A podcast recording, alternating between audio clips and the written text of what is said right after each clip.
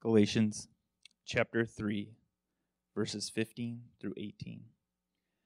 To give a human example, brothers, even with a man made covenant, no one annuls it or adds to it once it has been ratified. Now the promises were made to Abraham and to his offspring. It does not say, and to offsprings referring to many, but referring to one, and to your offspring, who is Christ. This is what I mean. The law, which came 430 years afterward, does not annul a covenant previously ratified by God so as to make the promise void. For if the inheritance comes by the law, it no longer comes by promise God gave it to Abraham by a promise. This is the reading of God's word. Thank you, Eric. So, we have been walking through Galatians, and I hope you have seen from Paul how clear it has been that we are not saved through the law, that is, by our own righteousness, but only through Christ's righteousness, through the gospel. And our only hope, as, as we've been singing about and just talking about regularly, is Christ alone is our hope. He alone is the means by which we have the power to live this life by faith. And so, as Paul says in verse 15, he provides for us a human example. And this example highlights, I'm going to call it law lessons, three lessons that we learn from the law. The first is we read Scripture as God's unfolding plan. We see that in verse 15. And then, second, is that we remember promises precede the law in verses 17 through 18. And lastly, verse 16, we rejoice in the singular. And I, I know when you read this text, it, it seems a little complex. You know, there's, there's a little grammar in this. And so, kids, it's important to learn grammar. I know you think, why am I learning about different cases and subjects and uh, all these things? But grammar actually is significant to help us understand what we are saying to one another. And for Paul, he's saying the grammar actually matters in Scripture, in the Bible, and you'll see why, hopefully. But first, I'd like to look at this first lesson the idea that we read Scripture as God's unfolding plan and what I'm going to do is take verse 15 and then sort of infer from it. So here's verse 15 To give a human example, brothers, even with a man made covenant, no one annuls it or adds to it once it has been ratified. To understand verse 15 and really this whole passage today, I'm going to emphasize this first point that we have to read the Bible, Scripture, as God's unfolding plan from Genesis to Revelation and for most of us, we didn't grow up reading the Bible that way. We tended to read it on its own sort of little text, little passage. And so we can flip through the Bible and come up with one verse and say, This applies to me. I would say that to do so is to really miss out on what the Lord wants to show us through God's Word. Because when you see the Bible not just simply as a small little passage, but rather as a long picture, story of God's plan, it just makes Scripture sing to you. It makes it astounding and truly the treasure that you, you dig for and hope to find. Another way to describe this idea is that uh, this scripture that we hold is a redemptive historical plan. There's a history to it, meaning time from past to present to future. But also, there's a redemptive part of it. God is saving, God is redeeming, He's changing, He's transforming, He's doing a work. And so, all of that is happening as you read the Bible. It's unfolding that way. And without having this perspective, you're going to misunderstand what God wants to show you. I want to give you an example. It's actually a real example. Happened to me not that long ago. Um, and it's so important why if we don't read scripture this way, it can lead to serious problems. I was having a conversation recently with someone, not a person in our church, just let you know. And this person believed that interracial marriage was a sin based on the idea that God had commanded the Jews not to marry outside of their race. So let's read a passage like Deuteronomy 7 1 through 4.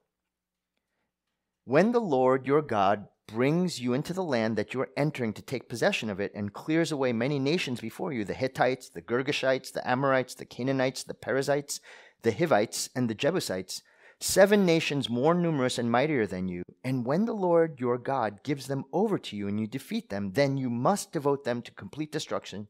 You shall make no covenant with them and show no mercy to them. You shall not intermarry with them, giving your daughters to their sons or taking their daughters for your sons, for they would turn away your sons from following me to serve other gods. Then the anger of the Lord would be kindled against you, and he would destroy you quickly. I was having this conversation with this person, and they were telling me that the Bible is pretty clear that you should not marry another race. And if you do, you're disobeying God.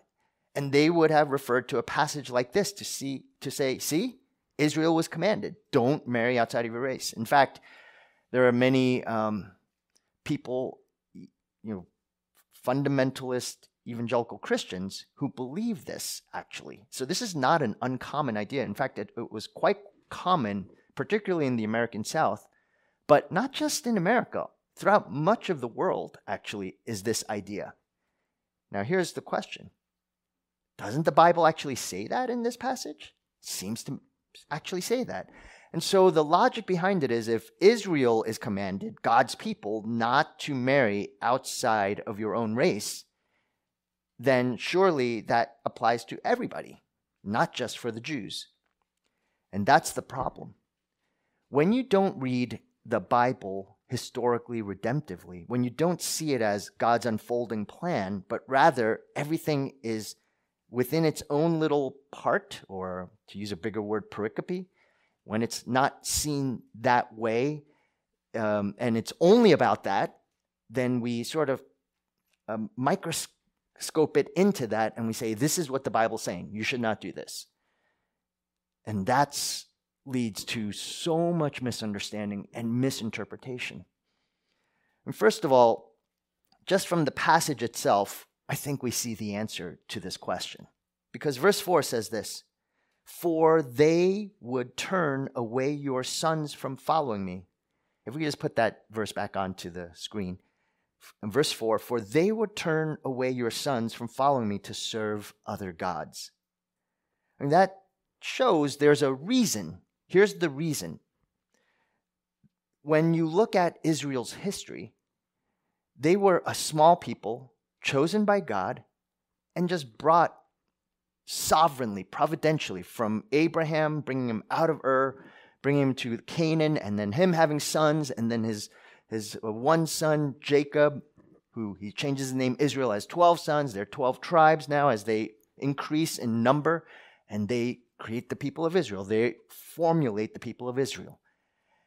But they are literally the only ones in the whole world who worship God, Yahweh, the covenant God, the God who they have relationship with, the true God, the only God. And all around them are these different peoples. And these peoples worship all sorts of other gods. And what God is telling Israel, unique to them, is that if you intermarry with these people, what will happen is that they will lead you to turn away from me, without a doubt. And God knows that. He knows that full well because He's God. And we see this happening all throughout Israel's history. Forget about Deuteronomy. So what God constantly warns them is not that they should not commingle their blood physically and intermingle their DNA because that is in and of itself a sin. Rather, what God knows is that they are going to worship other gods and turn away from Him if they marry these neighboring peoples. And so it was not about a purity physically, but much more about a purity spiritually. And God, being God, knew full well that they would turn away. But you don't understand that unless you understand the historical redemptive picture. You understand it from the concept of the church. I mean, we see this even in Galatians. Actually, in this very chapter, at the end of it, Paul will say, There's neither Jew nor Gentile, slave nor free, male nor female. So clearly, for Paul, for the New Testament church, Christ abolishes and breaks down the dividing wall even with ethnicity. But that's something that's understood through the unfolding plan of God if you're just going to try to understand it within its small little scope, you're going to have all sorts of misunderstandings. And this is just one example. Well, Paul gives this other example.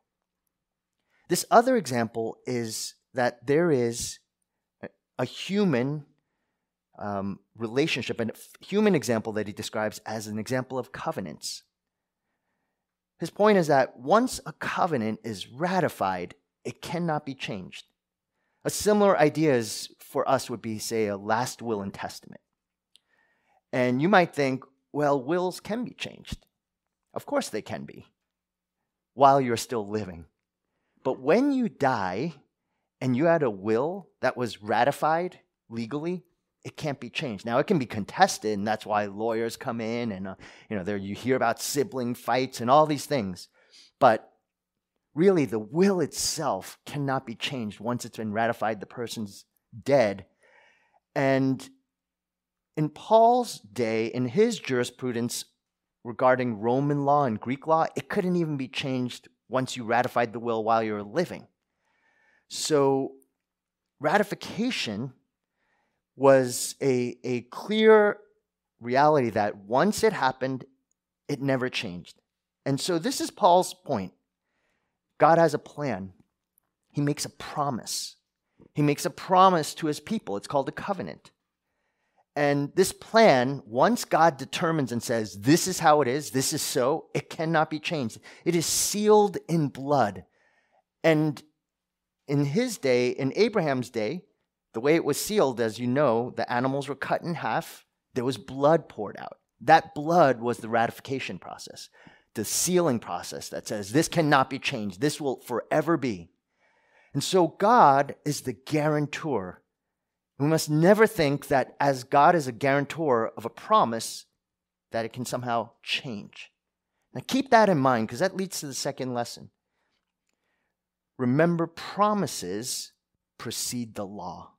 And look at verses 17 through 18. This is what I mean. The law, which came 430 years afterward, does not annul a covenant previously ratified by God so as to make the promise void. For if the inheritance comes by the law, it no longer comes by promise, but God gave it to Abraham by a promise. Paul makes a really critical point here.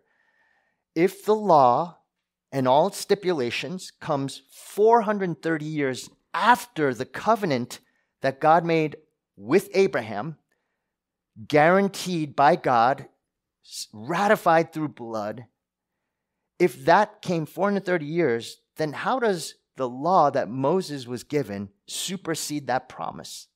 That's Paul's point. It actually can't. And if that promise is only received by faith and not by works, as Paul said earlier in verses 7 through 8, this is what he said Know then that it is those of faith who are the sons of Abraham. And the scripture, foreseeing that God would justify the Gentiles by faith, preached the gospel beforehand to Abraham, saying, In you shall all the nations be blessed. So, if this is all true, then how can the Galatian Jewish Christians be so confused, bamboozled, really, into thinking that, well, no, it's your works, obedience to the law that makes you righteous? You can see why in chapter 3, verse 1, he says, O foolish Galatians, right? We saw that. Who has bewitched you? It was before your eyes that Jesus Christ was publicly portrayed as crucified. That is, Jesus was publicly crucified to become a curse for us. Why? For failing to uphold the law, for us who failed to uphold the law. Therefore, by faith alone in Christ, can we enter into God's presence? Can we be called sons and daughters? Can we be called Christians? And it's not going to be based on our own righteousness. Now, next week, we'll talk about okay, so then why do we have this, this law then? It, it seems to always work against us. Why the law? Save that for next week. But the place of the law is this it does not make us righteous, not at all. But our instinct is to think it does. You know, I was, uh, even as we were here worshiping and praying, I was just in my mind as I'm um, praying and worshiping, this thought came to my mind. I was just thinking, oh, I wonder, I wonder if my uh, how if my kids are praying. so I opened my eyes and looked, and one of them was folding their legs, and and uh, and I thought, oh, you shouldn't fold his legs. Oh, shouldn't fold your legs when you're praying. You shouldn't have your hands in your pocket when you're praying. So no, I gotta, I gotta tell them, don't fold your legs. Don't put your hands in your pocket. Pay attention. Put bow your head. Now, let me ask you, should you fold your legs when you're praying? Or put your arms like this? Or should you be folding your hands and putting your head down? Absolutely. I think that's great right? But here's the problem. If all I do is just simply say, hey, you need to do this, you need to do that, and I'm not saying for younger children, there is a place for that to teach. But if it's just do this, what will happen? They will do it, but their hearts aren't changed. There's no yielding to God. There's no sense of saying, I, I submit myself to the Lord. What you really want is that person in their heart to say, I am communing with the living God. And so I'm going to I'm going to bow my head as a symbol, as a sign of my submission. I'm going to lay prostrate on the floor as the reality that I surrender it all. But if I'm focused on the law, you need to do this, you need to do that, you need to do this, you need to do that, and I can actually accomplish that action and behavioral change, but there's no internal change, what is that? It doesn't save or makes them make that person righteous at all. In fact, it doesn't make me righteous either. Do you see how the law does not change actually too much of your heart? It can't. But that's our general MO. We are just constantly operating with that mentality. And I tell you, I experienced, I wanted to share that with you because as I was about to say something, I thought, this is exactly what I'm preaching on. The I'm doing this right five minutes before I'm about to preach. It's just so much of who I am, and I can't get away from it. So, what's my hope? I have to run to Christ. My hope is to repent over my own sense of self righteousness, to realize that I'm a sinner saved by grace. There's nothing I can do to change a person. Doesn't mean that I don't say anything, but it might take a lot more conversation, a lot more questions, a lot more empathy, a lot more mercy. That's a hard thing. And the Judaizers, they're coming into the church saying, Yeah, I believe in Jesus. We all, I mean, that's why they're Christians, right? So we're not talking about, well, they're Christians. They have the language, they know Jesus. They say he did rise again, but they say, but you also need this to be faithful. You also need this to be righteous. You also need this to be loved by God. And if you don't actually do these things, if you don't actually get circumcised, obey the food dietary laws and restrictions, do ceremonial cleansing and ritual cleansing, if you don't do all these things, then you're not really a, a, a true Christian. Because true Christians would do those things. And so Paul is saying, you know, who's bewitched you, foolish Galatians? I mean, you started with mercy. The promise came 430 years before the law. Why are you trying to li- live as though the promise is not real, but the law is real? Every day is a fight against our desire to live by our own efforts, our own righteousness. As I shared just now, every moment.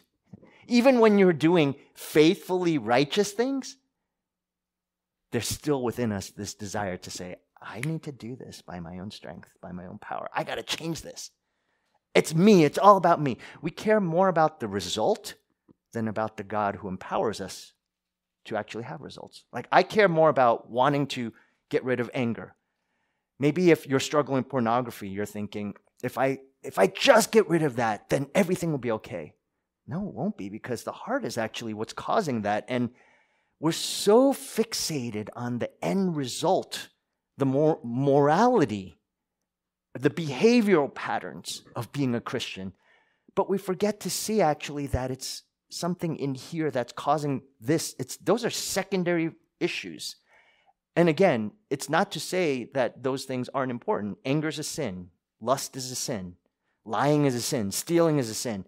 But if me as a Christian is trying to help someone to, to actually overcome those things, and I'm so fixated on the action rather than the heart that's causing the action, then I will never be a means of God's grace to that person because what they need more is to see the beauty of Christ, to, to be in awe of what he has done, and to constantly go back to him.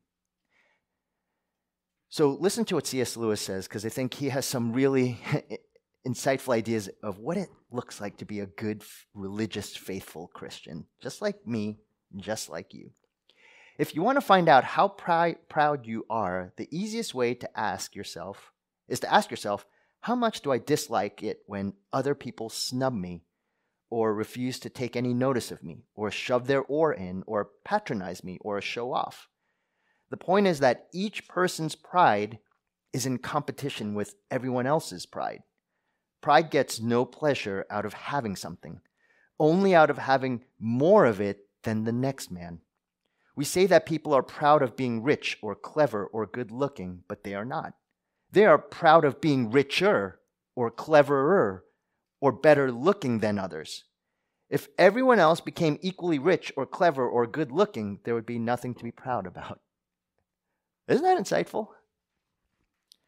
Eh, pride. See, I give you this analysis by C.S. Lewis because it shows you how deep sin is. It's so deep that we think pride is just wanting more. But it's in actuality always comparing yourself, and that's a killer to your soul. Drives you away from the gospel. That's how deep and terrible sin is, if we're honest with ourselves. We can never say it is Jesus plus our works, but that's how we live. It is Jesus plus our works. And that's why the only hope is Christ. Look at verse 18. God gave it to Abraham by a promise. Now, verse 18 in English is lacking because the Greek word for gave is the word kekaristai. And that word has the word charis in it. And for my daughter's name is Charis, Ah. Or some of you have daughters named Charis. Why charis? The word means grace. And kekaristai means graciously, graciously giving. So it's not just God gave, but God freely, wholeheartedly, with all his heart, on his initiative, without any response or anything that Abraham has done, God gave, God kekaristai, he, he charised it to Abraham by a promise. If God should do that, as Paul says, why should we then think that somehow the law and what I do actually is what God really cares about? No, God always gave his son, his promise, himself. And for us to try to backhandedly think, well, no, it's it's got to be me. I need to change my behavior. I need to be more faithful. I need to be more loving. I, and again, if you know what Paul's saying, what I'm saying, it's not that you shouldn't be more loving, more gracious, more kind, compassionate, a lover of God's word, pray more. But the direction by which we do those things is significant. Because if it is, I need to do these things to be a better Christian. And in some way, that makes me more righteous. And then, as C.S. Lewis notes, what happens is that in our hearts, we start saying we're more righteous than others. And then we start having less mercy for others, less kindness, more judgment, more criticism. The Christian is uh, the growing Christian is growing more in their awareness of God's holiness. Admittedly, we're learning this in sonship, but I think it's so right on, spot on. More in our awareness of God's holiness, which causes us then to be more aware of our own sinfulness, which then drives us to Christ more. See, we tend to think that being a Christian means you don't, you, you, as you grow in Christ, you sin less. But what's, what happens when that happens? When you grow in Christ, and if you think you sin less, well, you don't need Jesus as much. Because if you sin less, why do you need Jesus? Jesus is for the sinner.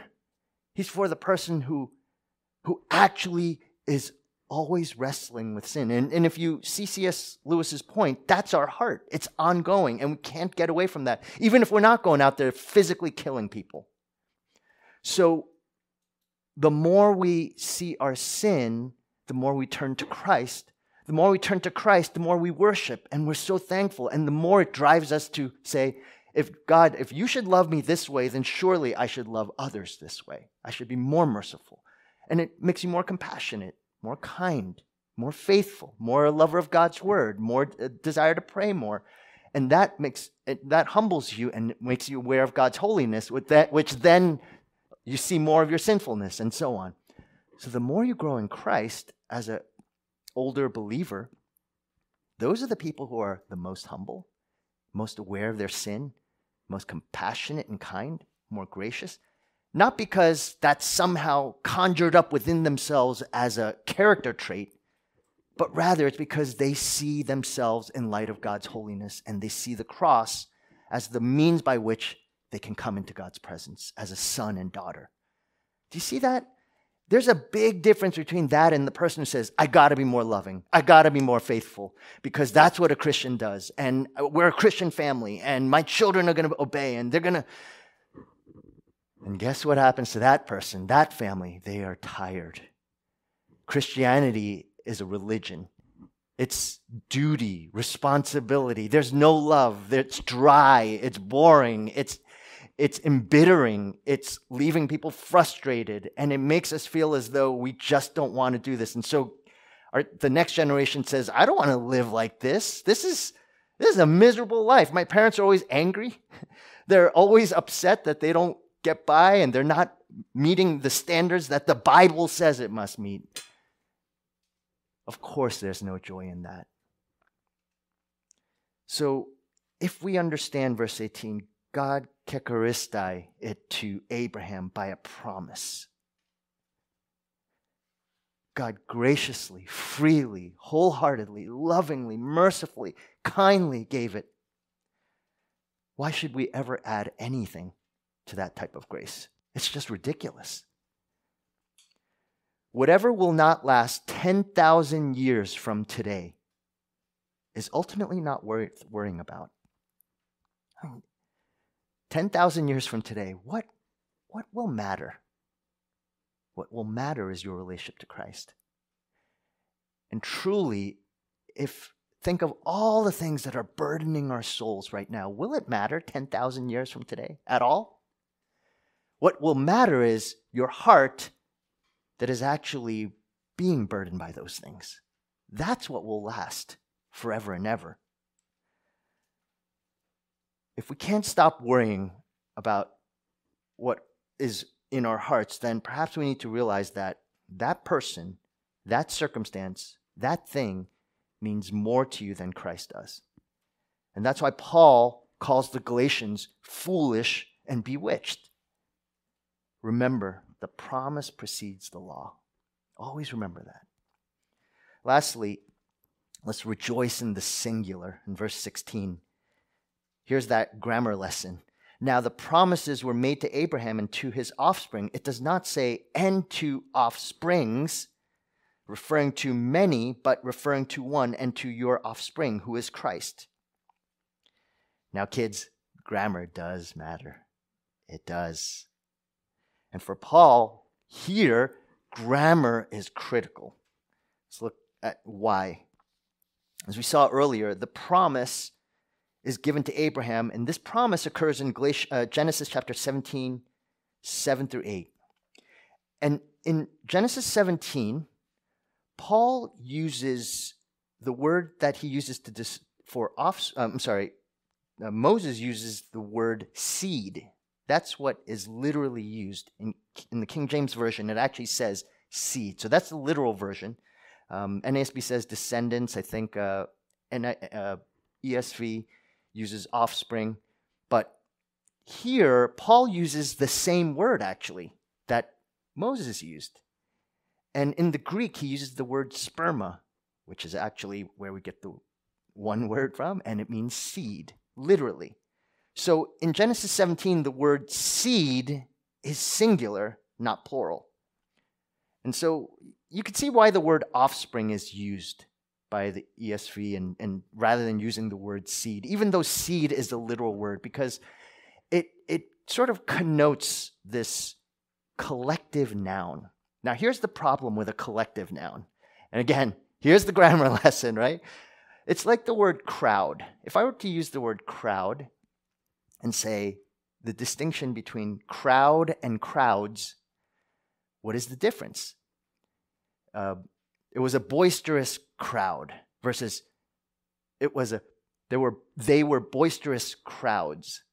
What would be the difference between those two words? Is it one person or many people? Well, you might say, well, crowd sounds like there's a lot of people, and crowds sounds like there's a lot, a lot of people.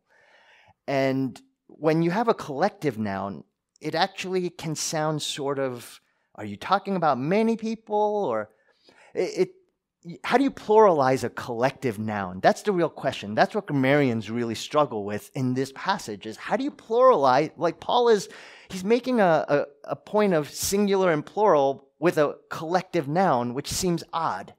Like, why would you do that? That doesn't seem to make sense. But I think it makes absolute sense. And here's why. Here's why it makes sense. For Paul, the singular noun, it's obvious. He's making this point to say the offspring singular is pointing to a future offspring person, meaning, and he describes it, who is Christ. Right? So Paul's saying the promise that is given to Abraham for his future descendants is actually about a descendant, singular.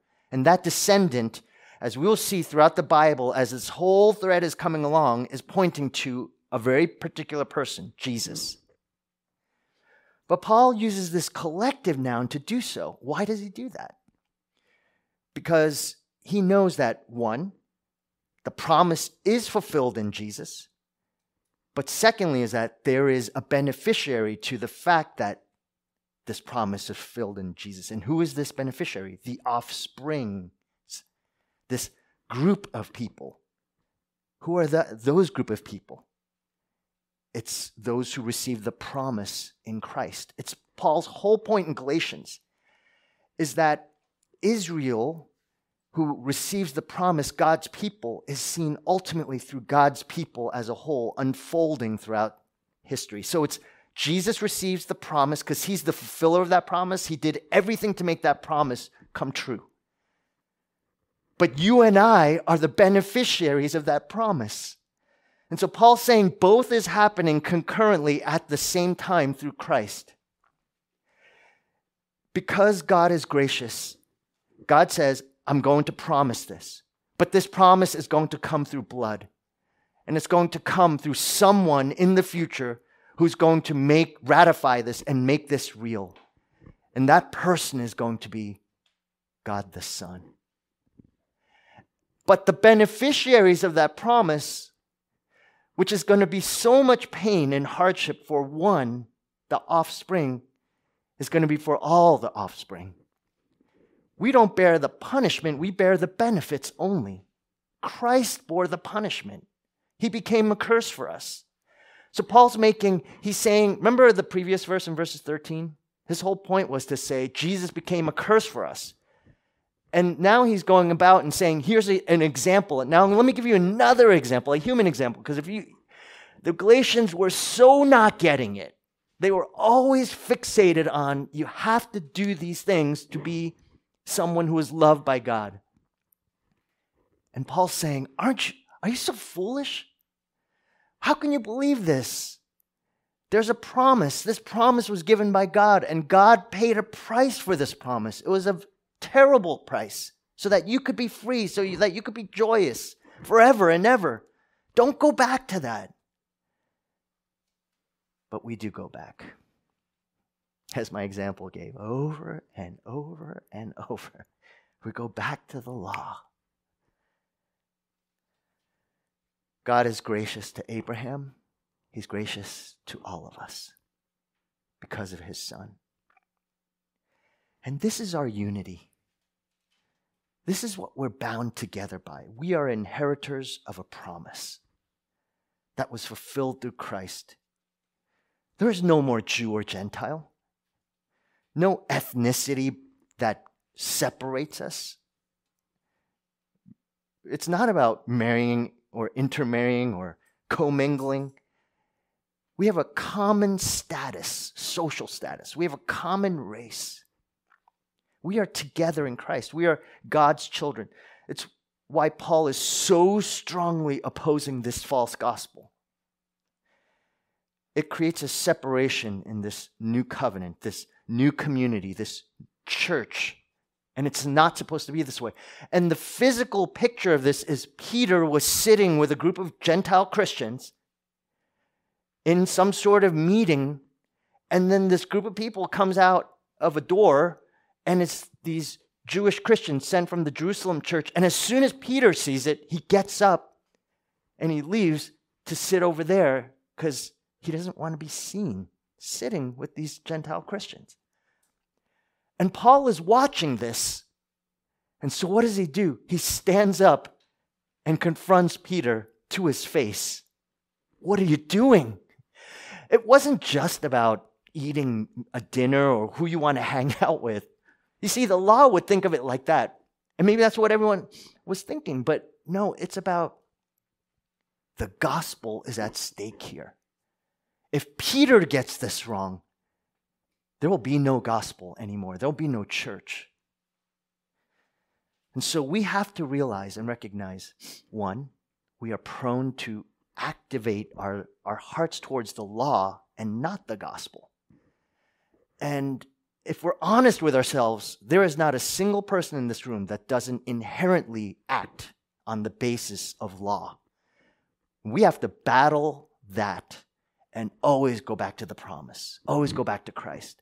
We run back to Him. We confess our sins. We confess our righteousness. We confess the fact that our righteousness is just as evil as our unrighteousness. Our, our attempts to be good and to try to add to Christ is just as evil and insidious as any unrighteous act that we see. Rejoice in the singular that brings blessings to the plural, to people like us. Jesus is the ultimate promise bearer, promise keeper, and we get to reap the benefits of everything he did. To me, I don't know why we should ever say, God, you're unfair. I actually think, God, it's, it's more unfair that you would do that. I, I wrestle more with why would you do that to your son? How could you do this? Why this grace is so astounding. How could we ever say, God, you're so unfair? Even if you were to take everything away from me, though you slay me, as Job says, I will trust you. I hope the gospel of your of our Christ, our Lord, sinks deep into your heart. Do you cherish this gospel? My dear friend, I am most concerned for you if you've been raised in the church and you don't think your sin is all that bad. But you're looking at others and saying, those are the bad people, those are the sinners. But I'm not bad at all. I'm generally a pretty good person. I don't need Christ. That person doesn't need Christ. Let me close with this story. Jerry Bridges tells the story of two men who happened to be kneeling at communion, at a communion rail in an Anglican church. Um, one was a former convict who was out of prison, and the other was the judge who sentenced him there, and they're both kneeling at this communion rail. After the service, the minister asked the judge, Did you recognize the man beside you? And he replied, Yes, I did. That was a miracle of grace. And the minister asked, You mean that a man you sentenced to prison should be kneeling beside you? And the judge answered, No, not at all. The miracle is that I should be kneeling beside him. You see, that man clearly knew he was a sinner in need of a Savior. But I was brought up in a religious home, had lived a decent moral life, and have served my community. And it is much more difficult for someone such as I to recognize his need for a Savior. I am a miracle of God's grace. Do you see that for yourself? Are we so quick to look at and scan the room and see the dregs of society and say, wow, that person really needs Jesus? But have you ever thought that by you being raised in a Christian home, living a good, moral, decent life, you need the miracle of Christ, the miracle of God's grace. You need to see you, need a Savior. Let's pray. Father, I think I can speak on behalf of everyone here and watching that there is none who is righteous, no, not one. And if we truly examined our own heart, we would be exactly as C.S. Lewis described a person of pride who is never truly satisfied with what we have. And when we look around and see what others have, we want to be like that, or we tear down so that others can't be like that. Oh, woe is us, O Lord. As Isaiah saw when he saw your holiness, we are a people of unclean lips.